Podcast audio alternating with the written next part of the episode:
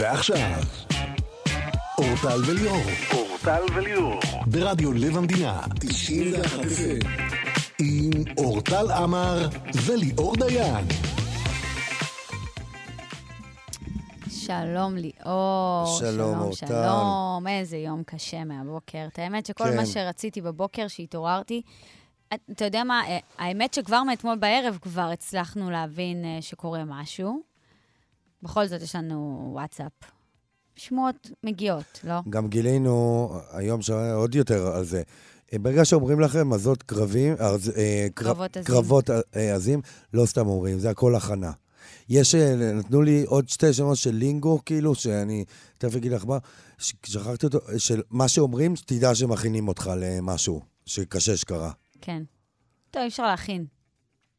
לא, הם שמים את זה, ש- משתילים את זה לציבור, כאילו. נכון, ואתה יודע תמיד שמשהו מתרחש, בגלל שאנחנו כל הזמן על זה, אז גם בוואטסאפים אנחנו מאוד, אה, גם עיתונאים, אבל גם חברים. זאת אומרת, אנשים מקבלים תמיד מידע. כן, אבל זה לא תמיד נכון. כן, בפועל נכון, לא אבל תמיד נכון. זאת אתמול האמת. בלילה, בוא נגיד שהרוחות כבר געשו, אנשים ידעו. אני קיבלתי הודעות על אנשים שמתו בטלפון, חיים עד היום.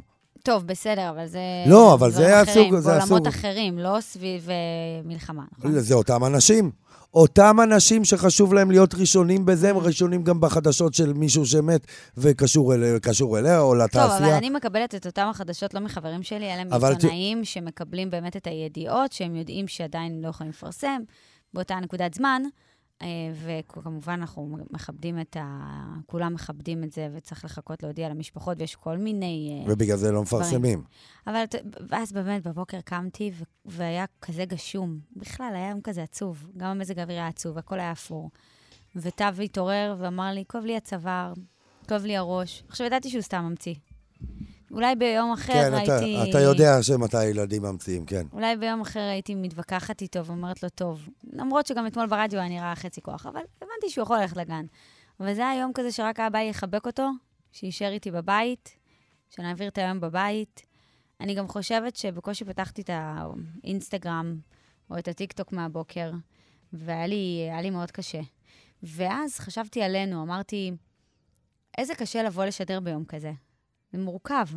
ועל כל הכתבים, שבעצם צריכים כל הזמן לעשות הפרדה, כתבי החדשות וכתבים הצבאיים, שצריכים בעצם בסוף לתת את המידע לציבור, להעביר אותו בצורה הישירה ביותר והברורה ביותר. הם לא יכולים עכשיו לשבת ולבכות בטלוויזיה, נכון? כי אחרת הם היו בוכים כל יום עכשיו. כן. עכשיו, איזה קשה זה. טוב, בגלל זה הם שם ומקבלים את הכסף שהם כן, מקבלים. לא, זה לא רק הכסף. טובים. לא כל אחד יכול לעשות זה את גם זה, זה מי שליחות. ששמה. הם גם... איזה אה, שליחות, אורטל? מה, להיות כתב מה השליחות? צבאי נראה לך? שיונית לוי תעשה את זה ב-8,000 שקל? אה. איזה שליחות את לא מדברת? יונית, אבל לא דיברתי עליה ספציפית. היא לא עברה לי עכשיו זאת, היא לא עברה לי ספציפית בראש, אה, כי היא תמיד נראית לי כל חסרת... קטע, אין לה כאילו. רגש, היא נראית לי נורא פלט תמיד. מה נראה לך? אה, זה קשה.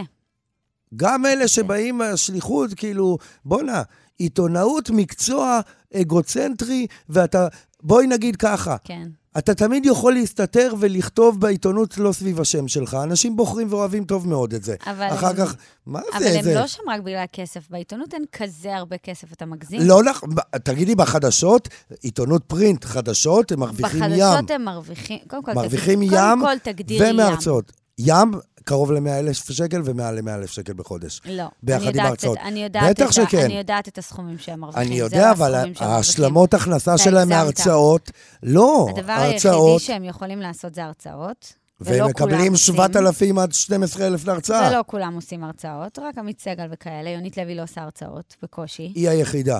כל לא, השאר גם איתי... דני קושמרו לא עושה הרצאות. דני קושמרו מנחה אירועים.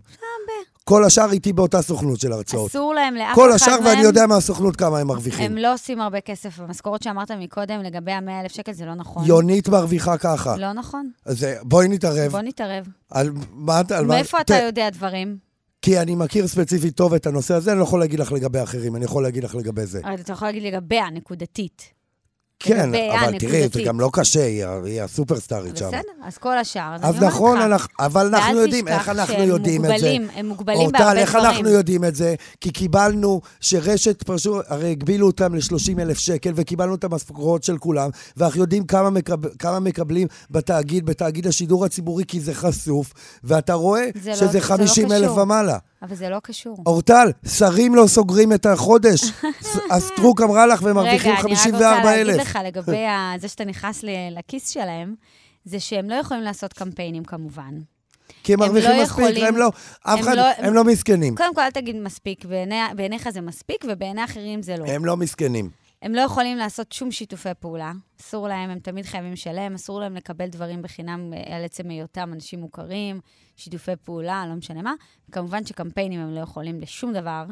אתה לא יכול לראות פתאום את, אה, את אה, כן. אמנון אברמוביץ' מפרסם חברת ביטוח, לצורך העניין. רחמיי עליהם. וואי, איזה מסכנים. ת- בוא, בוא, יא. איך הגעת לכסף שלהם פתאום? מסכנים, כי איזה שחרור, מסכנים. אבל חווים, אני, מקבלים אני תהילת דיברתי עולם. איתך עד כמה זה קשה. בסוף להגיע אבל. ולהיות עיתונאי בימים שכאלה. מה אתה חושב, שהם לא לוקחים את זה הביתה? לא, ברור ש... מה ברור אתה שהם חושב, שהם לוקחים. לא אה, אה, אוקיי. מראיינים אנשים ולא נשבר להם הלב? בואנה, זה קשה מאוד. דבר ראשון, מה שקורה היום, קוטי סבג הגדיר את זה בצורה הכי טובה ואמר, גם לי וגם לליאור יש רפיון אסוציאטיבי. מה זאת אומרת? אנחנו מתחילים... ככה הוא, לא אמר רפיון אסוציאטיבי, זה לא מילים של גוטי. ב- במי...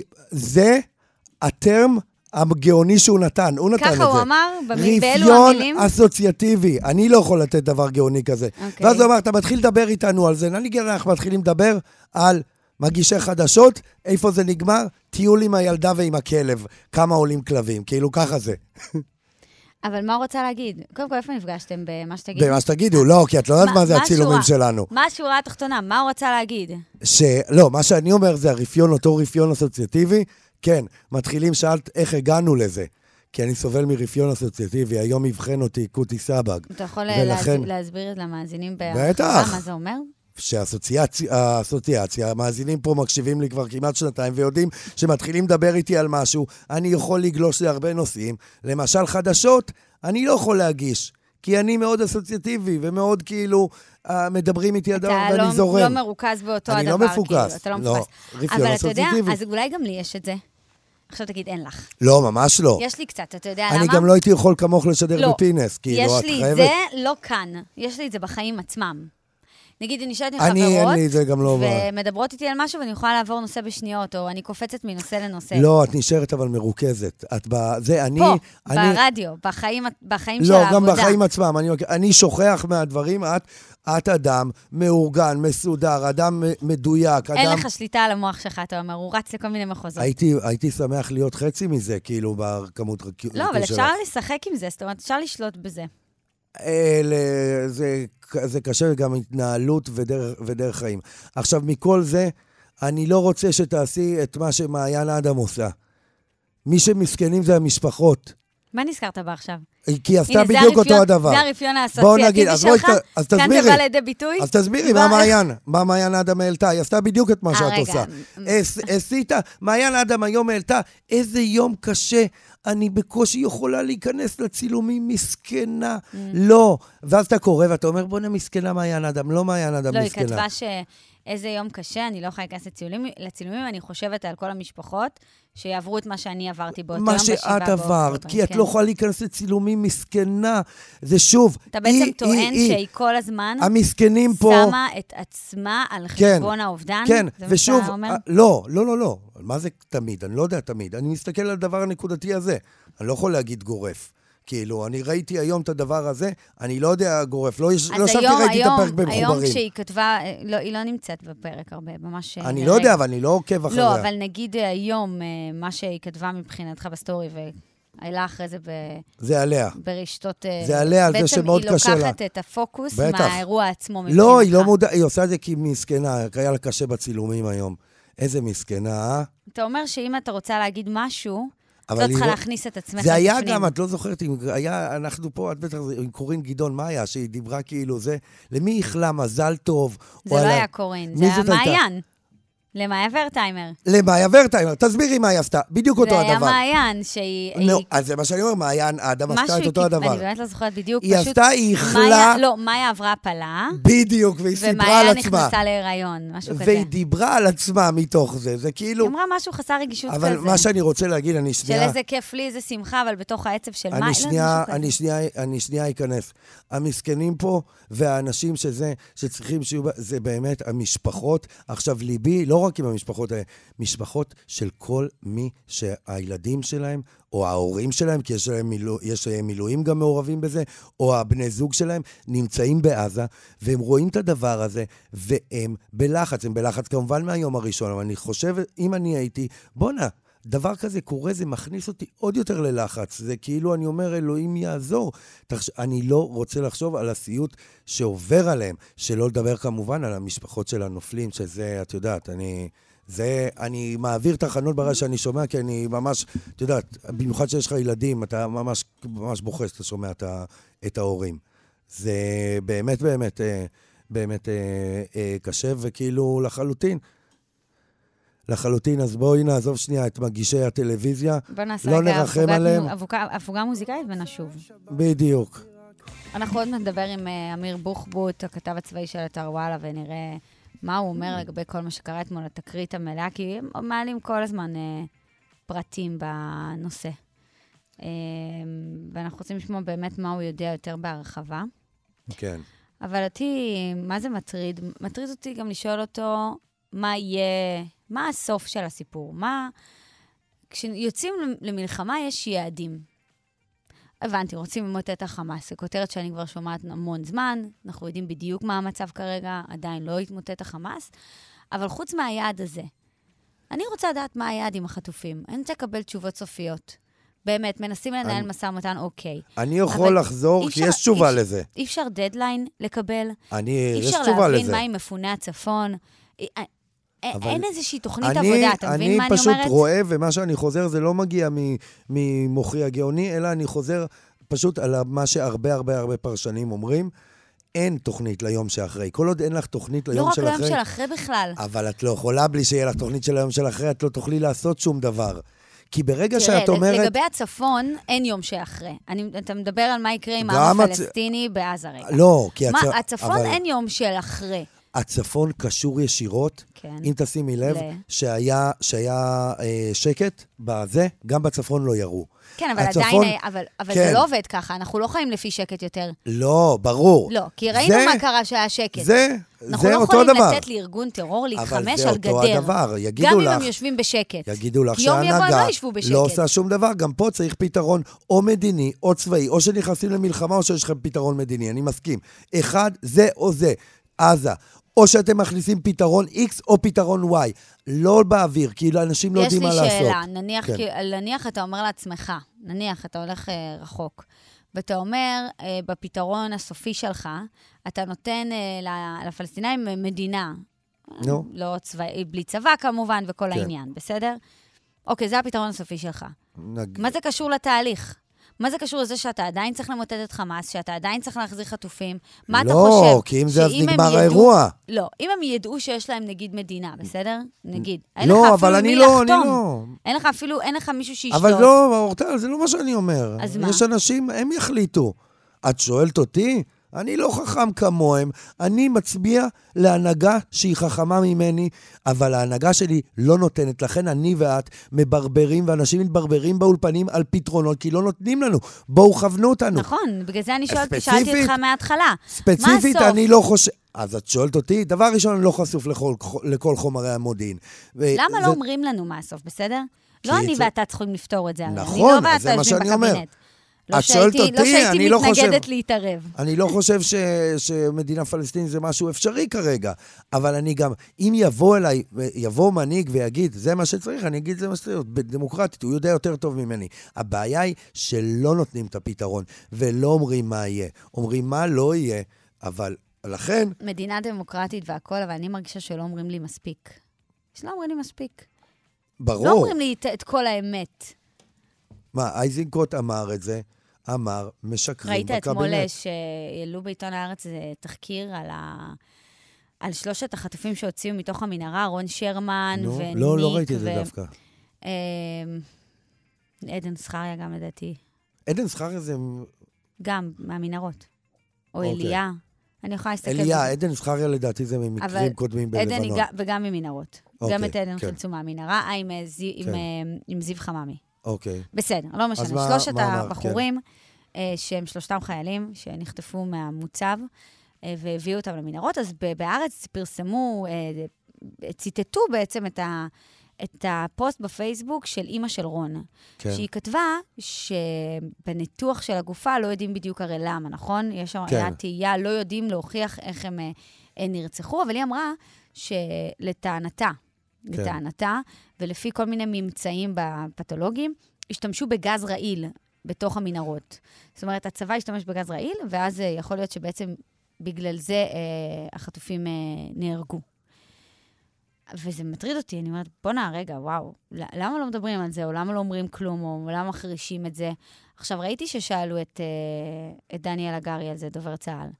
והוא אמר, לא יודעים כלום, לא בטוח, לא יודעים, הורעלו, לא, לא יודעים כלום. עכשיו, מה זה לא יודעים כלום? מה, יכול להיות שלא יודעים כלום? את רוצה, את רוצה לשמוע את הדעה שלי? דעה נו. מאוד... הבעיה היא, להיות כתב בית, אה, צבאי, בואו נגיד את האמת, בישראל, זה לא קשה. זה לא שיש לך מקורות נוספים, אתה מסתמך על מה שדובר צה"ל נותן. עכשיו, אתה לא תלך בתלם של דובר צה"ל, אני שנייה אסביר איך התקשורת עובדת, וזו בעיה מאוד גדולה של התקשורת בארץ בתחום הצבא. אתה פעם אחת לא תלך בתלם של דובר צה"ל, סיימת איתם את הסיפור, אתה לא יכול להיות כתב יותר. מה שקורה זה הם שהם... לא ייתנו לך מידע יותר, הכוונה. הם לא, לא ישתפו ייתנו איתך לך, פעולה. אתה לא תיכנס לעזה, אתה, אתה אתה תיכנס מת. למנהרות, לא תעשה הם, כתבות. הם מונופול, הם כאילו, עכשיו, אין לך ביטחון, אין נכון. לך דברים. לכן, כולם מדווחים את מה שדובר צה"ל, ולכן קיבלנו במשך שנים את אותו דיווח, שהוא אותו קונספט של, של, לא, אבל של, אם אימא באה צה"ל, וכותבת פוסט, יש זכות מה? לתקשורת לקחת את הפוסט הזה שאותה אימא אז, כותבת. אז הוא לא יעלה, כי אז אחר כך יתקשרו אליו מדובר צה"ל ויגיד, למה? למה אתם מעלים את זה? אנחנו אומרים לכם שאין כלום. את מבינה? אבל זה ציטוט שלה, מה זאת אומרת? היא אבל מדברת, הם לא. ששים לזה. כי הם ביחד עם, ביחד עם דובר צה"ל ועם מה שצה"ל אומר. כי יגידו להם זה חסר אחריות, או אני לא יודע מה יגידו להם. בפועל, אין הרי הבדלים כל כך גדולים בין הכתבים הצבאיים. הם אומרים, שימי לב, הם אומרים אותו הדבר, פחות או יותר. כולם, פשוט אה, בכותרות טיפה שונות. למה? כאילו. כי הם כולם ניזונים מאותו מקור, אין לך כאילו מקור אחר. זה לא כתב אה, אה, מדיני שיושב ויש לו, ויש לו כאילו מקורות וזה, אין להם מקורות. הם מסתבכים... וגם אם יש להם, הם הם- לא ישתמשו בהם. אז זו בעיה שיש לתקשורת בארץ, ובגלל זה גם בתקשורת קיבלנו את אותו קונספט של צה"ל, וכולנו חשבנו שצה"ל הוא הצבא המדהים בעולם והחזק בעולם, נכון? כי זה מה שאמרו לנו. הוא גם עדיין צבא חזק אמרו- ומדהים. אה, אף אה, צבא לא, לא מתמודד עם לוחמה כזאת אה, קשה לא, כבר... אני אה, מדבר על, על השביעי באוקטובר, אני מדבר על זה ש... אני לא חושבת שזה קשור לחוזק הצבא, כמו להתרופפותו. אני מדבר על זה שיופיעו כתבות שהם בפאקינג אה, אה, 8200 שלהם מאתרים מחבלים. ככה הכתבות היו, הלכתי אחורה. 8200 יודעים לאתר מחבלים בלי שהם אפילו יהיו בטלפון. אלה הכתבות. 8200 עשו עכשיו ב-AI, הם מאתרים, הם יודעים כל מנהרה. זה מה ששמענו. שמענו שהמכשול מהגדר הוא הדבר הכי מדהים שקרה בעולם. שמענו שהטכנולוגיה של ישראל, שאנחנו צבא מבריק, צבא טכנולוגי, אנחנו אומת הייטק, בסוף פירקו אותנו עם דאון. את מבינה? דאון. אנשים שאין להם אפילו מדים, כאילו נכנסו. אז על מה הקטע? כי אנחנו כל הזמן פמפמו לנו כתבות של דובר צה"ל. זה העניין. ודובר צה"ל עושה את עבודתו, והוא אדיר את צה"ל. אבל אף אחד לא בא ואמר לנו, חבר'ה, תקשיבו, זה כתב בצבאי ואמר, כי הנה, העובדה שהיה מישהו, היה את האלוף בריק, שעכשיו מראיינים אותו כל הזמן, והוא התראיין באולפן שישי, קודם לא הייתם מוכנים לראיין אותו, כי הוא אמר לכם שצה"ל לא מוכן, והוא אמר לכם שיש תרבות קלוקלת בצה"ל, תרבות קלוקלת ארגונית בצה"ל, והוא אמר שאין מספיק מחסני חירום, והוא אמר שהפיקוד לא עובד נכון, והוא אמר שאם יקרה משהו, יהיה פה אסון שישראל לא ידעה כדוגמתו, ולא ראיינתם אותו. למה? בגלל הקשרים שלכם עם צה"ל. וזה חלק מהעניין, וזה הבעיה שיש לי באופן כללי עם, עם העיתונות... תקשורת, עם עם, העיתונות. לא, עיתונות צבאית. אגב, בפוליטית, הוא כמה זה, הם יודעים להדליף מהקבינט דברים, אלוהים, אלה יש להם מקורות. היית רוצה שיבוא, טוב, כי שם יש גם אינטריגות ואינטרסים, זה שונה. היית רוצה שיבוא איזה כתב צבאי שיגיד לך דברים שאתה לא שומע מדבר צה"ל, שיגיד לך את האמת. לא, לא יכול להיות שיש לנו כת... אה, מיליון כתבים צבאיים ואף אחד לא אמר משהו דומה. למה אתם כולכם אומרים את אותו הדבר? בוא נשאל את אה, אמיר בוחבוט עוד מעט על זה, בוא נראה מה הוא אומר על זה. זה מעניין אוקיי, אותי. נכון. אנחנו נצא לפרסומות, אנחנו מיד אחרי זה נדבר עם אמיר בוחבוט, הכתב הצבאי של וואלה. אנחנו כאן עד השעה שמונה, ולא אמרתי לכם שמי שמלווה אותנו זאת המפיקה שלנו מור נגד, הטכנאי מיכאל רוזנפלד, עורך המוזיקה אריה מרקו. אה, אנחנו ננסה להנים לכם את הזמן עד כמה שניתן ביום הקשה הזה. אתם על 91 FM, באשדוד והסביבה 93.3 FM. פרסומות קצרות ואנחנו כבר חוזרים. אתם מאזינים לאורטל וליאור. אורטל וליאור. מה נשמע? מה נשמע? מה אנחנו הולכים לשמוע עכשיו, ככה להתרענן טיפה, וטיפה, את יודעת, להרגיע את היום ה... שמעון בוסקילה עם אילי בוטנר בחלומות שלי. מיד אחרי זה אמיר בוחבוט. ערב טוב לדוקטור אמיר בוחבוט, הכתב הצבאי של וואלה. ערב טוב לך ולמאזינים. עד כמה שניתן, כן. איפה אנחנו תופסים אותך? אה, תופסים אותי בדרך מהרצועה צפון. אין, אתה כל הזמן בדרכים שאנחנו מדברים איתך. מתקשרים בשעות אה, דווקא שהם מקשיבים לרדיו, לא? זה טוב, לא? כן. נכון, נכון, כן, לגמרי. כן, שעות הפקקים. לגמרי. הרצועה שלכם באה במקום טוב? כאילו הרייטינג וכאלה? בטח. כן, איפה שאתה רואה פקקים זה הפריים טיים של נכון. הרדיו. ספר לנו על האירוע אה, הנוראי שקרה אתמול ברצועה. מה אתה יודע לספר? אה, במעבר חד, מה שנקרא. כן, כן, אלוהים. כי קורים, כן. קורים, קורים כל כך הרבה דברים. הכל פה מעברים חדים במדינה הזאת, אין מעבר אחד רגוע. פעם פעם איש חכם, נלחמנו 70 שנה, נלחם כנראה עוד 70 שנה. אנחנו אתמול אה, מדווחים, אי אפשר היה לפספס את זה. מי שאתמול תיאר ברצועת עזה, אי אפשר היה לפספס את ידי הפיצוצים, ולאחר מכן את ה... הפעילות האינטנסיבית של צה"ל כדי לחלק את מי שנפגע. אתמול סמוך לשעה 4 פחות או יותר. מה קרה בעצם באירוע עצמו? אתמול סמוך לשעה 4 פחות או יותר. 4 בצהריים. כן, ארבע אחר הצהריים נכנס uh, כוח במרחק של 600 מטרים מהגדר, בגדוד uh, מילואים של בה"ד 1, יחד עם, מתוכו מחלקה של לוחמי גבעתי במילואים ועוד פלוגה של הנדסה, כדי לפוצץ שני מבנים שני מבנים ממרחק של 600 מטר מאזור קיבוץ כיסופים. כל תשתית של טרור שיש במרחב הפרמטר הביטחוני שנקבע פחות או יותר בטווח הקילומטר, שהוא, אה, בוא נאמר, אה, נועד כדי להקים מרחב חיץ שבו אין תשתית תומכת טרור שיכולה לאיים על העורף הישראלי. וזה שטח מת, מי שנכנס מת, נכון? אמור להיות. כוכבית אה, גדולה, אני לא יכול לפרט, אבל בגדול כן. אוקיי. אוקיי? יש, יש נסיבות עכשיו חדשות שמתהוות, אבל נגיד שכן. אוקיי. ואז הכוח נכנס, נניח מוקשים בשני מבנים, תוך כדי הפעילות מגיעה חוליית נ"ט, משגרת עם נ"ט לעבר אחד המבנים. כשהמבנה כבר בעצם אה, מלא... ממוקש. כן, הוא, הוא ממולכד. המבנה מלא במוקשים, כל מבנה כמעט עשרה מוקשים. ולאחר מכן מתבצע פיצוץ, קריסה של שני המבנים על הלוחמים, כל מי שהיה במבנים נהרג מעוצמת הפיצוץ, ובנוסף לכך, אה, החוליה אה, נערכת מחדש, צוות הטנק שסמוך מאבטח את המרחב, מזהה את החוליה, מצודד את הטנק לכיוון, את הקנה כן. תותח לכיוון שלה, והחוליה מספיקה לשגר טיעון ט' נוסף ולפגוע גם בטנק. אה, אלה העדויות שעולות אה, מהשטח. עכשיו, בעצם מדובר בחילוץ תחת הריסות. עכשיו, זה לא רק חילוץ תחת הריסות, צריכה להבין שיש חוליה עדיין בשטח, במרחב פתוח, mm. ולהנחית אה, מצוקים, ולהכניס כוחות חידוץ ורפואה תחת אש, ומיסוך. את החוליה הזאת תפסו? סליחה? תפסו את החוליה הזאת? לא. מה זאת אומרת? חזרו למנהרה. שנייה, הם חוזרים למנהרה וזהו, אפשר למצוא אותם? קודם כל לא ברור מאיפה הם ירו, האם הם הגיעו אה. בחסות השטחים הפנויים, הם הגיעו בחסות פיר מנהרה, לא ברור. אבל אתם יודעים, זה כל כך מורכב. שטח סבוך, שטח בנוי. לא, זה לא שטח סבוך, זה שטח פתוח, עם אבל- מטעים, אבל זה שטח בנוי. לא, לא. זה שטח פתוח, עם מטעים, ומעט בניינים. ובסמיכות אליו, בדיוק, ממש, מעט בניינים. כפרי, אז פה ושם יש לך מבנים שהמטרה של הצבא זה להוריד אותם כדי לחשף את השטח ושיהיה שטח פתוח.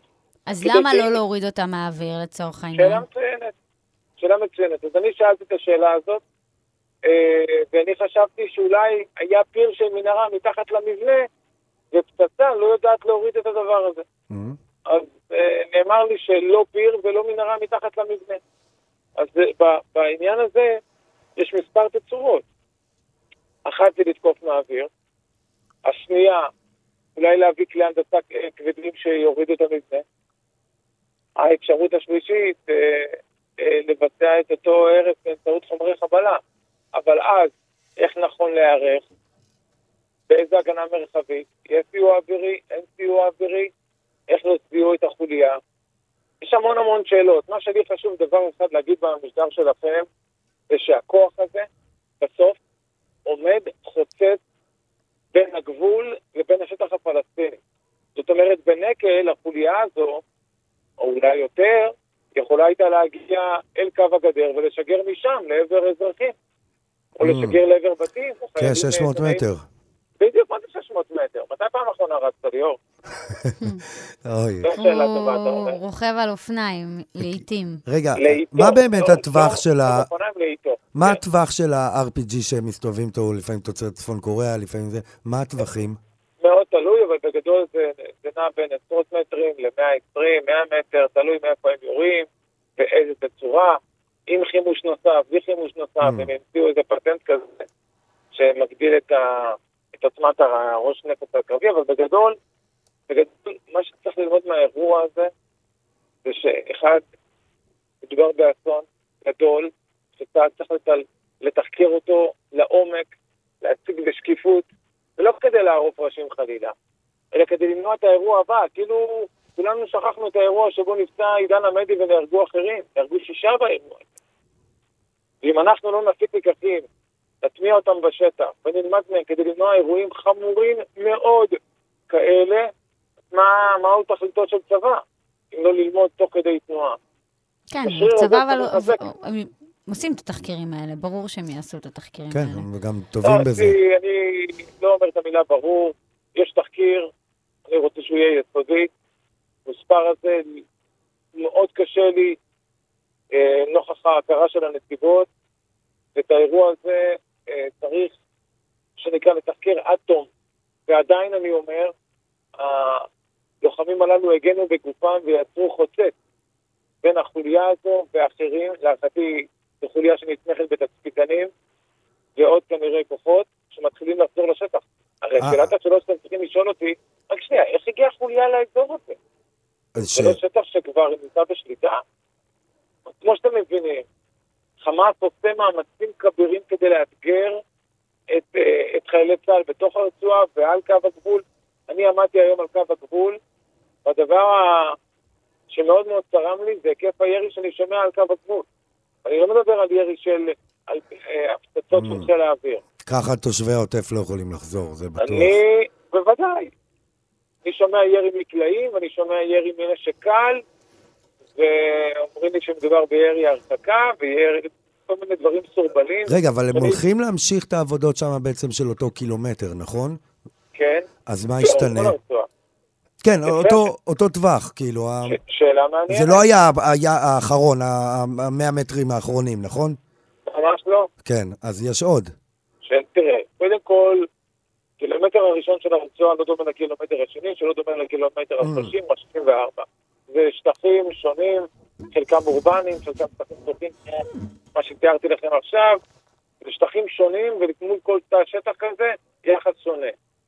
איפה השוני? שוני זה בקרבה לגדר. אני חושב באופן כללי שהוראות הפתיחה צריכות להשתנות. ההבנה בציבור שהמלחמה הזו הולכת להימרח על פני שנים ולא על פני שנה. שנים. אתה זוכר, איפה היית ב-2002? מה עשית? ב-2002, או, הייתי צעיר וחסר מנוח. אני הייתי 22 שנה. איפה כיתה את היית? ה'. בכיתה ה'? אז אז- אז תחשבי שנמצא... נו, אה, אה, נמצא... וואי, פתאום ברח לי. חומת מגן. כן. היה מגן. ב- היה זה לא- נכון, ב-2002, ומאז אנחנו עדיין נלחמים בקני טרור ביהודה ושומרון. ושם יש לנו שליטה כן, אבל הבטיחו... שואל את עצמו האדם הפשוט, הפשוט, מסתכל על, אה, על חמאס ואומר, אין להם חיל אוויר, אין להם חיל ים, אין להם יכולות אה, מודיעיניות חזקות. טכנולוגיות. יש להם מנהרות, זה אני מבינה, אבל אתה עדיין אומר לי, הם יורים, הם יוצאים, יש להם חוליות, יש להם עדיין קשר אחד עם השני, מחזיקים עדיין חטופים. מה זה, איך זה ייתכן כן. דבר כזה? אני אף פעם לא מצליחה להבין. קודם כל הם נערכו לזה, מסתבר, 20 שנה. שתיים, הם ספרו היקף של אמצעי לחימה שיכול להספיק להם לעוד חודשים ארוכים אם לא יותר. זאת הנחת העבודה שלי. זה... אני כבר לא קונה- אני כבר לא קונה את הסיסמאות של הצבא בהקשר הזה. אז זהו, אתה יודע, דיברנו על זה מקודם, על העניין של הסיסמאות של הצבא והעניין של הכתבים הצבאיים. כמה באמת אתם מוגבלים למידע שאתם מקבלים אך ורק מדובר צה"ל? האם באמת כתב צבאי יכול להביא דברים שדובר צה"ל לא מאשר את פרסומם? לא רוצה את פרסומם לא אפילו. צנזורה, דובר. כן, לא לא, צנזורה. רוצה אפילו את פרסומם. אז אני, אז אני יכול להגיד לך, אה, תראי, ליאור היה בצד הכותב, לא יודע מה את עשית בשנים האחרונות, אבל ליאור לא היה בצד, בצד אני לא יודע בצד- שהם אף פעם נקמנים. לא בצד הכותב שקשור, אני לא הייתי אף פעם בצד כותב של דברים צבאיים. אני הייתי בעולם בידורי. אין, מכיר את זה, אין זה- שם, אבל- גבול, אין שם גבולות. הם נקמנים, זאת הבעיה. מפחידים. יפה, גם אתה, נכון? גם אתה, גם אתה, ליאור, לא היית תחת המתח הקבוע הזה, שרק שנייה, אם אני אכתוב על ההוא, מה הוא ההוא, אוקיי? לא. לא היית. אני יכול להגיד לך שהחיים זה קו ליניארי של התפתחות. יש את ה... עד, ה... עד השבעה באוקטובר, ויש Mm. מהשבעה באוקטובר. אני יכול לעטוף אותך בסיפורים שבהם הייתי חשוף והערתי. אני יכול להגיד לך שזה סתם אנקדוטה, בסדר? כן. ב- בחודשי הקיץ הצבא ארגן ימי עיון לכתבים צבא. ימי עיון שלא לפרסום.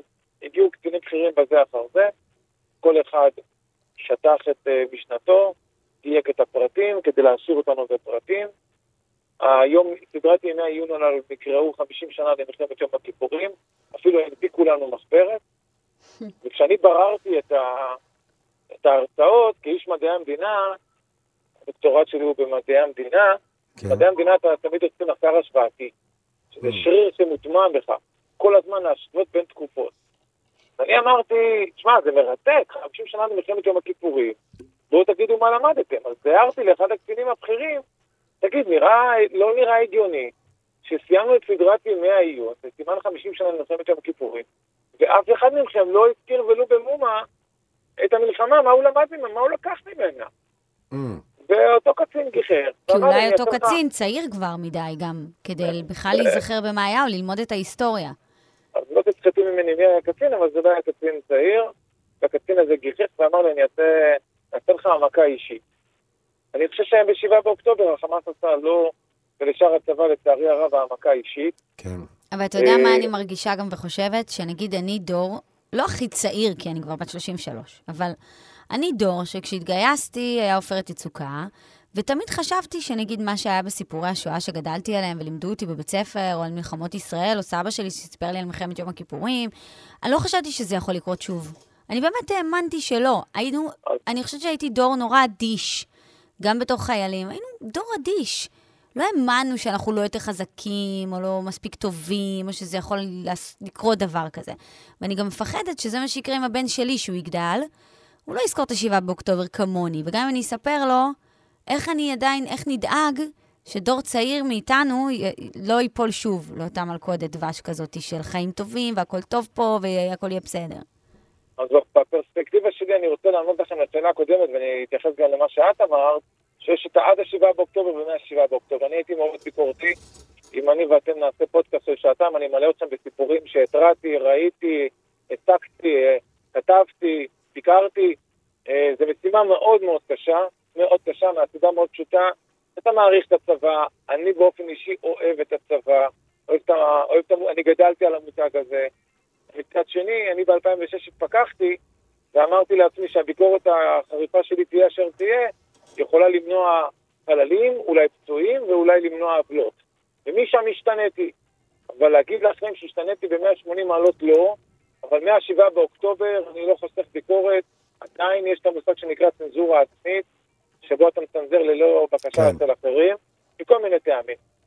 ו... אבל אני יכול להגיד לכם שאני מאוד ביקורתי, תגידו לי, תשמע, אמיר, חומת בדיעבד, אז אני יכול לספר לכם שבשישה באוקטובר עמדתי על קו הגבול, עזבתי כוס קפה עם אשתי, נסעתי לקו הגבול, מי נוסע ביום שישי לדבר הזה, וראיתי שוב איך מניחים קוביות בטון, וצייצתי בטוויטר, אי אפשר למחוק את זה, זאת אומרת, זה לא יימחק.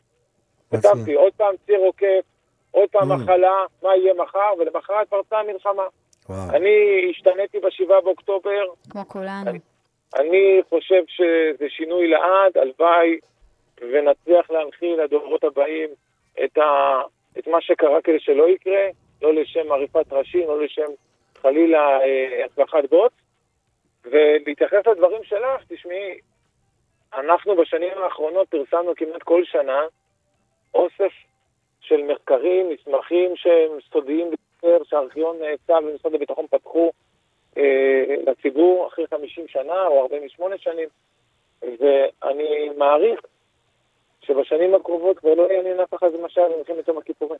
כן. דוקטור אמיר. בוחבוט, אמ, אנחנו נאלצים לסיים. אה, דוקטור לך- בוחבוט, הכתב הצבאי של וואלה, תודה, ואני כמו מקווה ש... תמיד העשרת אותנו, העשרת את מקווה שאנחנו הידע תהיו שלנו. נזכור, אופטימיים, נזכור, ויש נזכור. לנו צבא חזק, והוא צובר הישגים נוכח האסון שפקד אותנו אתמול. צה"ל צובר הישגים, ואני מאוד מאוד מקווה שבימים מעבר, ל- הקרובים- מעבר לאופטימיות, אין לנו זכות, אה, אני חושבת, אה, ליפול אה, לאיזשהו עצב ארוך טווח, כי אנחנו לא ניתן לאלה שנהרגו ליפול לחינם. זאת אומרת, החיים שהם נתנו לנו פה, אנחנו צריכים להעריך אותם אגב, ולהגיד אני להם תודה. חייב... לת- תודה אני- רבה, דוקטור אמיר בוחבוט, הכתב הצבאי של אה, אתר וואלה. תודה, תודה, תודה. תודה רבה לך. תודה לכם שאירחתם אותי. תודה. תודה. פרסומות כבר חוזרים, ליאורי, ואז תגיד את מה שרצית להגיד. ועכשיו, אורטל וליאור. אורטל וליאור. ברדיו לב המדינה, 91 עם אורטל עמר וליאור דיין. שלום, ליאור, מה ערב קורה? טוב, ערב אה, טוב כמה שניתן. אה, שעה שנייה, אנחנו איתכם פה עד השעה שמונה. כמה זמן עבר מהניתוח שלך בעצם כבר? אה, קרוב לחודש, Mm. לדעתי. למה? קטע. מחר, חודש, עבר ממש מחר מהר. אני אגב אצל... לא. רגע, מתי הוא היה? מתי הוא היה? כן, כמעט חודש. הוא היה בשני, לדעתי, או בש- בשני ל... לינואר. Mm. אנחנו קרובים. מחר, אגב, יש לי את הטיפול, כאילו, כבר, מחר כנראה אני כבר אהיה עם אה, כתרים חדשים. כל הפה. עד סוף פברואר אני עם אה, פה, שיניים פה. חדש, בתקווה שהפה החדש הזה גם יגיד דברים יותר טובים. אתה אומר. דברים מצוינים. אנחנו פה עד השעה שמונה מלווים אתכם ביום הלא פשוט הזה. אנחנו ננסה להנעים לכם קצת את הזמן גם עם מוזיקה וגם אה, גם עם שיחות טובות בינינו. כן? אה, נגיד תודה רבה למפיקה שלנו מור נגד והטכנאי מיכאל רוזנפלד, עורך המוזיקה אריה מרקו. אתם מאזינים לרדיו לב המדינה 91 FM אשדוד והסביבה בתדר 93.3 FM. אה, אתה חושב שהיום יהיה את אה, מוקד 11? אתה גם בזה. אתה במלא חזיתות. אני, כן, לדעתי, הנה עכשיו העורכת כתבה לי, אני אשאל אותה אם יש, אם יש היום, אם באמת יהיה היום. ספר קצת, לדעתי. מה זה התוכנית הזאת? זה נשמע מעניין. אוקיי, התוכנית מוקד 11 היא תוכנית חדשה שעולה בכאן 11, והיא בעצם לוקחים, היא אגב, לא זה... תוכנית חדשה, היא כבר הייתה. לא, מה פתאום? אה, זה לא. חדש לגמרי? בחיים לא היה. אה, אני חשבתי שכאילו איפשהו שמעתי לא, עליה. בחיים לא הייתה. אה, וואו, אוקיי, אוקיי, למעשה אני זה. פורמט בריטי. Mm, זה פורמט בריטי שבעצם התאגיד לקח ושיפץ אותו ל, ל, לפורמט ישראל, כאילו הפך אותו ליותר ישראלי, ובעצם מה שקורה זה, יש שלל אנשים ידועים, מפורסמים איך שאת קוראת לזה, כן. ואנחנו מתחלקים ואנחנו במוקד תמיכה שבו אנשים מתקשרים, אנשים אמיתיים, מכל הארץ עם שאלות שאנחנו נותנים להם תשובות, כאילו, ואת הפתרונות אתה יכול הייחודיים לספר שלנו. מה שאלו אותך או שזה ספיילר? לא, בטח. סתם, רק. תן דוגמה אחת. הנה, אני אתן דוגמה לרוחב של הדברים.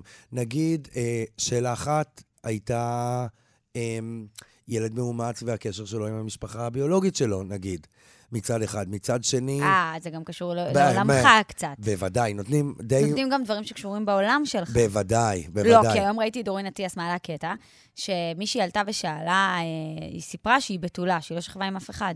לא, לא איך זה היית קשור לעולמה של לא דורין? היית כי נותנת? את זה לדורין? כאילו, היא כאילו יותר ב... ב- לא ב- יודעת, מה הקשר, זה לא קשור אליה, זה לא שהיא בחורה צעירה נורא ויכולה להתחבר, לא יודעת. נותנים פחות או יותר, אוקיי, מה זאת אומרת, נגיד לאורלי ז'י- זילבר שץ, נגיד, נותנים, בדרך כלל אה, אנשים... חבבת אותה, היא חמודה. כן, היא מטורללת בצורה מדהימה. כן. אני לא יודע אם ישדרו את הקטע, היא עשתה לי שם איזה מין עניין מדהים. היא הושיבה אותי בנפרד, זו תוכנית ש... ש... אחרת הייתה, היא הושיב- הושיבה אותי לשיחה, אני לא יודע אם בכלל להיכנס. אבל בכל מקרה, הנה, אתן עוד דוגמה. נו. מישהו שמתקשר, ו... וזה זוג שרוצים אה, להתלבט איתך לגבי השם, אין להם רעיון. אה, אה. שיתקשרו אליי. אה, כן, וואו, הייתי אומר להם. רגע, יש לי רעיון טוב למי להתקשר. כן. איך לא היית חשבתי מעלה על אותי זה? חבר טלפוני. אפשר חברים טלפונים. והיה, נניח, באותו זמן לריטה מישהו שההורים רבים ביניהם על השם, והיא הייתה צריכה להכריע ולתת כאילו פתרון. עכשיו, עוד אחד ש... שמתקשר, נגיד, והבת זוג שלו לא אוהבת את זה שהוא לא הולך למשחקי כדורגל, שהוא הולך למשחקי כדורגל, לא מבינה מה העניין הגדול. אז איך, ליאור, תעזור לי, לה- איך אני מסביר לה את זה? איך אני מסביר לה שהיא תבין שזה מאוד מאוד מאוד חשוב? זה לא סתם כמו... זה לא סתם סתם אירוע. בילוי, זה לא בדיוק. טלוויזיה, זה ממש בנשמה כדורגל. אז אלה הדברים, זה נע מדברים מאוד נשמע מאוד רציניים של. של דמעות על הדברים הכי מצחיקים שיש. אני אשמח לקבל טיזר אסיר, מהפרק. אסיר שמשתחרר מהכלא ואומר, והיה לי אסיר שהשתחרר מהכלא, וה... ו... דווקא לך הביאו אסירים? כן, לא, אני לא יודע איך נפל. אה, איך, איך את, אתה יכול לעזור לי, איך אנשים אה, יקבלו אותי יותר, וזה, אף אחד לא מאמין. נגיד, זה גם כאלה, וגם דברים ממש ממש ממש מצחיקים. אה, התקשרה, הייתי במקרה עם אנה אהרונוב באותו הזמן. אה, מישהי, נגיד, ש... אה, הבן זוג שלה מביא לה כל יום יום הולדת אותה מתנה. כל. יום הולדת אותה מתנה. כן, אותו דבר. ו- והיא היא אומרת שזה כאילו, זה על הקצה המערכת היחסים שלהם, ומה היא עושה. היא גם אומרת שם בטח איזה מתנה. אה, כן. אל תגלה, לא, אוקיי, אני לא אגלה. לא זה גם הצטלם לפני. שנה. אני שם 6-7 קילו יותר, תראי את זה. יואו. כן. שלחו לך איזה טיזר? לראות? אה, שלחו לי משהו קצר, נו, אז כן. תראה לי לראות. אני אראה לך. הנה, שמתי שיר, תביא לראות. כן, אה, חשוב להגיד, אה, אה, רגע, אני רק אגיד הערה, בעקבות, ה- כמובן שהתבלבלתי, התוכנית שדיברנו עליה, מוקד 11, היא מחר עולה, לא היום. אני כמובן, אצלי בראש, כמובן שהתבלבלתי, זה לא בסדר. אז מה, לא כן. קרה כלום, אז כן. מחר. מחר אחרי איזה קשה זה לראות. את התמונות של כל הנופלים, 21 נופלים, וואו, זה... בעצם זה 24, כן? כי עוד אה, שלושה כן. שהותרו לפרסום כבר אתמול. אבל זה פשוט קשה לצלול לתוך התמונות והעיניים שלהם, לראות אותם. אתה יודע שיש אה, שני חטופים שנולדו להם ילדים בזמן שהם ב... בשבי? וואו. כן. וואו. כן. וואו. איזה מטורף זה. אגב? היום, אה, היום ראיתי נתון שאת מאוד, זה, יש לך איזה עניין, יש לנו כרגע אה, רק נעדרת אחת. אה. מישהי אחת נעדרת, את, זהו. יש לך עניין. לא, את כאילו, זה, זה זה מטריד אותי, אותך, נכון, בצדק. נכון. אז יש, מיפו את כולם חוץ ממישהי אחת שלא יודעים להגיד איפה היא. לא יודעים כלום. לא, אחת נשארה ברובריקה. זו רובריקה שהיה בה יותר. קודם, היו הרבה עשרים ומשהו. כן, נשארה כל, אחת. זה מדהים, זה אומר שהם עשו עבודה מופלאה, ועבודה קשה מאוד, כן, מאוד קשה. תחשוב שהיה כאוס בשביעי בטח. באוקטובר ובימים שלאחר מכן, גם באיסוף הגופות, גם באיסוף הממצאים מהשטח, ולכן גם אה, נוצר הכאוס של הנעדרים, החלל הזה, כולל אה, חטופים שלא ידעו באמת מי נגד מי, רק לאחר מכן, בעזרת הוידאוים ובעזרת החומרים של הגו-פרואים של החמאסניקים, יכלו באמת לאתר אנשים איפה הם נמצאים. וגם עם הוועדה שהקימו, שדיברנו עליה כמה וכמה פעמים, כן. לגבי האם הם בחיים או האם לא דרך סרטונים. כן. אה, אז פה זה מקרה שבכלל אין סרטונים לא לפה ולא לפה, אף אחד לא יודע. זה מטורף. זה מטורף, כן. היום הייתי בפודקאסט כן, של אה, ליאת, העורכת דין שלי. כן. דיברנו שם על משהו שצריך לעניין גם אותך, מזונות, מזונות. אה, כן. נכון. והגעתי למסקנה, תוך כדי שאנחנו מדברות, הרי הורות משותפת זה הפך להיות דבר אה, שהוא קצת יותר מקובל בשנים האחרונות. בטח, יש לי שניים כאלה בגן. עכשיו, הורות משותפת זה בעצם, למי שלא יודע, אמ, זה חצי-חצי, חצי-חצי בזמנים, ובעצם גם לדעתי בהורות משותפת ברובה אין גם מזונות. לא, לא בהתחלה בזמנים. דבר ראשון, נגיד, הורות משותפת זה נגיד אה, שני אנשים שהחליטו, הרבה פעמים זה מישהו שהוא להט"ב, והם החליטו שהם מביאים ילד ביחד. אבל הם לא חיים ביחד, הם לא בני זוג, הם לא שום דבר. אה, ספציפית, במקרה הזה, את יודעת שבהתחלה, חצי שנה ראשונה, הילד רק עם האימא. כן. בגלל, אבא רואה, אבל הוא לא יש... בגלל, עם, אה, עם לא, האמא אבל הורות-. אוקיי, רגע. עם האמא המניקה. בסדר, אבל הורות משותפת זה חצי-חצי. בטח, בגדול כן. זה אומר כל סוף. שבוע, אה, פעמיים בשבוע, כל סופה שני וחמישי מש- מתחלף. משמורת משותפת, כן. קודם כל, אני אגב חושבת שזה לא טוב לילד, שתדע, בעיניי. אני מסכים איתך קצת לגבי זה. לא בגלל, אני חושבת שההורות המשותפת נולדה מעצם זה שאבות לא רוצים לשלם מזונות, אוקיי? הם חיפשו פתרון. אה, את מדברת... לחוסר תשלום המזונות, והם בדרך כלל גם לא סליחה? עומדים בהורות המשותפת. אני לא מאשימה אותך או מישהו, אצבע מאשימה כן, על כן. מישהו או לאיזה גבר. אני אומרת משהו כללי. לא עומדים בהורות המשותפת הזאת. תמיד זה לא מסתדר, כן מסתדר, רגע, היום הזה, רגע, היום ההוא, רגע, לא מסתדר. אני מסכים איתך שצריך לוקיישן אחד שהוא יותר בית, זה לא. משנה לי באיזה צד, אגב. נכון. זה לא עניין אני מגדרי. חושבת שזה לא הוגן כלפי הילד כל היום להרוס תיקים ולעבור מבית לבית. אני, אני, אני, רוב גם ההורים לא גרים אה, בלוק, רחוב אחד מהשני, מהשני. נכון. שזה נוח, ואז עוברים והולכים. רוב ההורים גרים במרחקי נסיעה, ולפעמים גם בערים שונות. עכשיו, יש טווח, הגדרה. אבל בוא, אנחנו יודעים מה זה פקקים, ואנחנו יודעים מה זה שעות בית ספר, ואנחנו יודעים מה זה לאסוף ולהחזיר בבוקר, ולנסוע אפילו מתל אביב לפתח תקווה, סיפור. זה סיפור. עכשיו, מה, אתם לא חושבים לטובת הילד? מה, ת, תסיעו אותו? אגב, אותו? אז ראיתי בקיצור, כמה הסכמים כאלה, לפעמים יש להם כזה קופה משותפת, הם חושבים שזה זה הסכמים יותר נחמדים מבני זוג ש, ש, ש, שמתגרשים לא טוב, אבל אגב, אני חייב להגיד משהו, מה? גם אצלם זה לא טוב. אצל מי? תמיד הם רבים, כאילו, זה כאילו... המשותפת. המשותפת, הרבה פעמים יש עניין, במקרים שאני הכרתי, שזה בעצם לילד יש שני אבות ואימא אחת. אה, בהורות המשותפת הזו. שאני מכיר. שני השניים... אבות ואימא. מה אוקיי, זאת אומרת? המשותפת היא בחנוכה- בקהילה הלהט"בית, בח- אתה מדבר. אה, אני דיברתי על. הורות משותפת של זוג זוג אבא אה, את ואימא. מדברת, את מדברת על משמורת משותפת, עד לא עכשיו הורות. אתה בהורות, עד עכשיו חשבתי אני- שאני מדברת על לא, הקהילה כי יש- הלהט"בית. יש- יש או הבדל בין הורות משותפת למשמורת בסדר, משותפת. התכוונתי למשמורת. משמורת משותפת, כן. למשמורת אני התכוונתי. שאני לא בעד, שאני חושבת שמשמורת משותפת זה אירוע בעייתי בשביל הילד. תראה, כשהם קטנים, אבל אם הם גרים ממש קרוב אחד ממ- אז זה לשני. צריך להיות ממש קרוב, כדי שזה יהיה נוח לילד. וגם, בסוף, במבחן הזמן, שאלתי כמה אה, ילדים להורים גרושים. במבחן השנים, הרי כשילד בן חמש, הוא לא מסרב, הוא לא אומר, אני לא רוצה, כן רוצה, ואולי לאט-לאט הוא אומר, אבל הוא גם לא באמת עכשיו יתנגד כל הזמן. כן, ברור. בסוף, אם תגיד גם לערד היום, שהוא בן תשע, אתה צריך לבוא, בסוף הוא יבוא. אה, לילד ברור. בן 15 אתה כבר לא יכול להגיד, תבוא. הוא יגיד לך, לא בא לי. ואני שאלתי הרבה ילדים להורים גרושים, והם אמרו שלא היה להם כוח באיזשהו שלב לאירוע הזה של אה, לאסוף תיק אה. ולנסוע. הם רצו את הבית שלהם ואת החברים שלהם ואת המסגרת שלהם ואת ה... הלינה מפריעה לי. אבל אה, בוא. נגיד שמוזיאונות זה משהו מאוד מורכב. אין נוסחה. זאת אומרת, יש כן. כן, רף מסוים שבתי המשפט לא יכולים לקבוע מעל, אבל אין נוסחה. ספרי לי על זה, כמה פעמים זה חברים שלי תלוי. שאלו אותי, תגיד, כמה זה? ואני אומר להם, אין, העניין הוא שאין נוסחה ואין דרך להגיד, אם בן אדם מרוויח איקס, אז זה ככה וככה, ברור ואם, שלא. ואם הוא אצלו ככה כי וככה, כל זה ילד משתנה. הוא שונה, וכל שופט הוא משתנה. גם, הראייה שלו שונה לגבי זוגיות, לגבי ילדים. יש בסוף... איזה משהו, דברים, כללי לא, אצבע יש, כאלה, יש דבר ברור שאתה צריך שמזונות, לשלם שדיור מדור, יהיה- מדור ודיור, יהיה שליש, ומזונות כאילו. אוכל. ו... אבל זה אבל מאוד גם, פתוח. גם, מאוד נו מה, כן. אבל זה הגיוני, זה הגיוני. אתה מרגיש ש... שגברים נפגעים מכל הסיפור הזה? של מזונות וזה? לא, לא, לא, לא, לא, אמ, טוב, אצלי אתה זה לא... יודע שיש נשים שמשלמות מזונות לגברים. אני, אה, ב- בוודאי, אם כן. המשמורת היא אצל הגבר. גם, לא רק אם המשמורת היא אצל הגבר, גם אם האישה, מר... הייתה- אם היא הייתה- מרוויחה כפול ממך. אם היא הייתה מפרנסת בבית.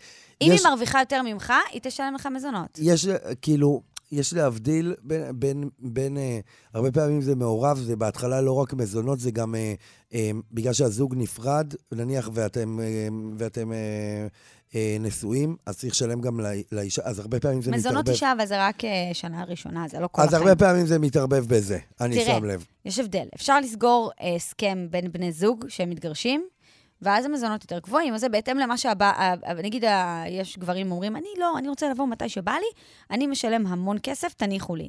יש כאלה מסכימות, נכון. בהסכמה. אבל אם אתה בא לבית משפט, זה בחיים לא יקרה. אין דבר כזה, מתי שבא לי, איך שבא לי. אה, הרוב כן, הרוב זה... הרבה בס- עושים הכל כדי לא לשלם מזונות. זה מה שהפריע לי. שההורות המשותפת נולדה, היא נולדה בשביל לגרום בעצם זה פתרון שנוצר בבתי המשפט, לא חשבו על טובת הילד. חשבו על זה שרוצים אה, להוריד מזונות. זה אירוע מורכב, כל מה, ש, כל מה שקשור, וכן, הרבה פעמים אה, הורים לוקחים את הילד ומתנגחים ככה בצד השני, ונוקמים וכל מיני כאלה. וואו, יש הרבה... זה המון, נכון, אני זה כאילו המון. גם די... לך, אתם רוצים, לכו לבית דין למשפחה, אתם תמצאו דברים, אתם לא מאמינים. כאילו, אתם לא מאמינים. סיפורים מטורפים. מטורפים. באמת. פרסומות, ואנחנו כבר חוזרים. אתם מאזינים לאורטל וליאור. אורטל וליאור.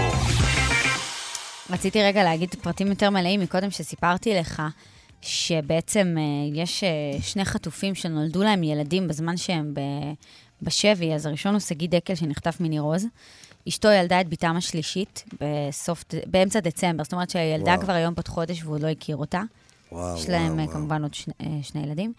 והשני הוא דולב יהוד, שהוא בעצם יצא מה, מהממ"ד בזמן שאשתו עם שלושת הילדים שלהם הקטנים, עם בטן של חודש תשיעי, הייתה שעות בממ"ד, היא לא יצאה, הוא יצא, הוא נחטף, ונולדה בתם הרביעית כשהיא הייתה מפונה וואו. בעצם לאילת. וגם זה היה בסוף דצמבר, זאת אומרת שכבר בקרוב גם הילדה תחגוג אה, החודש, ו... והאבות עדיין, עדיין חטופים.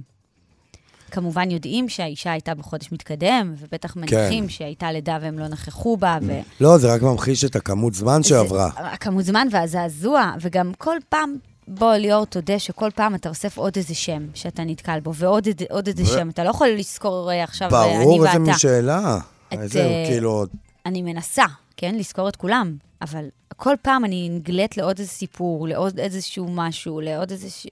רגע מטורף. אנחנו רואים שהמגעים אה, לעסקת החטופים אה, כרגע לא, לא מתקדמים, כי חמאס לא מסכימים להפסקת אה, אש של חודשיים. לא. יודע, בישראל מתעקשים על זה שזה לא נמסר להם. צריך, כאילו, זה... זה לא כאילו נמסר לנו בכל שחמאס מקום. דוחה את המתווה כן. לעסקת החטופים. נראה, נראה מה יהיה. הולך לקחת זמן. אני לא יודעת, אי אפשר לדעת. ראינו זה ב- נכון, ראינו, ב- לא יודעת, אי אפשר לדעת, באמת, בפעימות, זה נור... אני חושבת שזה תלוי בכל כך הרבה משתנים, שלא קשורים אה, כל כך בקבינט הישראלי. זה קטאר, זה ארצות הברית, זה פוטינג, זה כזה משוואה נוראית של, של כוחות, אה, כוח עליון, מה שנקרא, על חיי אדם. על חיי אדם. זה נכון. עידן עמדי היה אמור uh, לעשות היום מסיבת עיתונאים, אבל בגלל האירוע הקשה בעזה, הם דחו את זה ליום חמישי, ראיתי. ובואו נשמע שיר שלו. הוא קדימה. התאושש, הוא אמור להשתחרר. ליאור, שלום, היי. רציתי להשמיע לך שיר, עוד שיר. כן. Um, ליאור דה טאוקר, לפני 18 שנה, כתב את uh, כל הזמן אני חושב חושב עליה." עליה. מי שר את זה, תזכירי לי? עידן יניב. דן יניב, כן. כן, אתה זוכר איזה להיט זה היה? בטח, אני זוכר את השיר, את רואה. זה נדיר שאני יודע לדקלם שיר. לא, אתה, יש מלא שירים שאתה מכיר, מה זאת אומרת? זה שיר חדש. אז כן, אז- אז אותו... בואי? תסבירי לי על השיר כן, שאנחנו הולכים לשמוע עכשיו. ליאור דה טאוקר הכין, ומילים זה חיים מוסדון, שחיים מוסדון זה בעצם אה, דוד חיים. אתה מכיר את זה? אה, בטח. בוא נשמע את השיר הזה. מה יהיה? באמת, מה יהיה? מה שאלה יהיה? טובה, במיוחד היום. זה יום כזה שפשוט שירים ממלאים אותנו ועושים לנו הכי טוב, לברוח למוזיקה, למוזיקה טובה, שמרגיעה רגע את הנפש, שאולי אה, קצת אה, מכניסה אותנו כן למחשבות עצובות. וכן, מותר להיות עצובים. מותר להיות עצובים, אבל צריך לזכור להרים את הראש, צריך לזכור אה, שאנחנו חזקים, ושאנחנו רוצים להאמין שיהיה בסדר. אנחנו חייבים, אין לנו ברירה אחרת. אין ברירה אין, אין לנו אחרת. ברירה. אמרתי להם אה, שמוזיקה עושה טוב. אתם מאזינים לאורטל וליאור. אורטל וליאור. אנחנו ניפרד ממכם, היה כן. היום באמת אה, קשה לכולם, אבל אנחנו מקווים ומצפים שמחר יהיו בשורות יותר טובות. נגיד תודה רבה למפיקה מור נגד, הטכנאי מיכאל רוזנפלד, עורך המוזיקה שלנו, אריה מרקו, ליאור דיין, תודה רבה לך. תודה רבה לך, אנחנו נשאיר אורטל. אתכם עם מוזיקה טובה. ניפרד על הצלילים של אמיר בניון, עומד בשער. ועם תקווה, אין ברירה אחרת. תקווה שיהיה יותר טוב.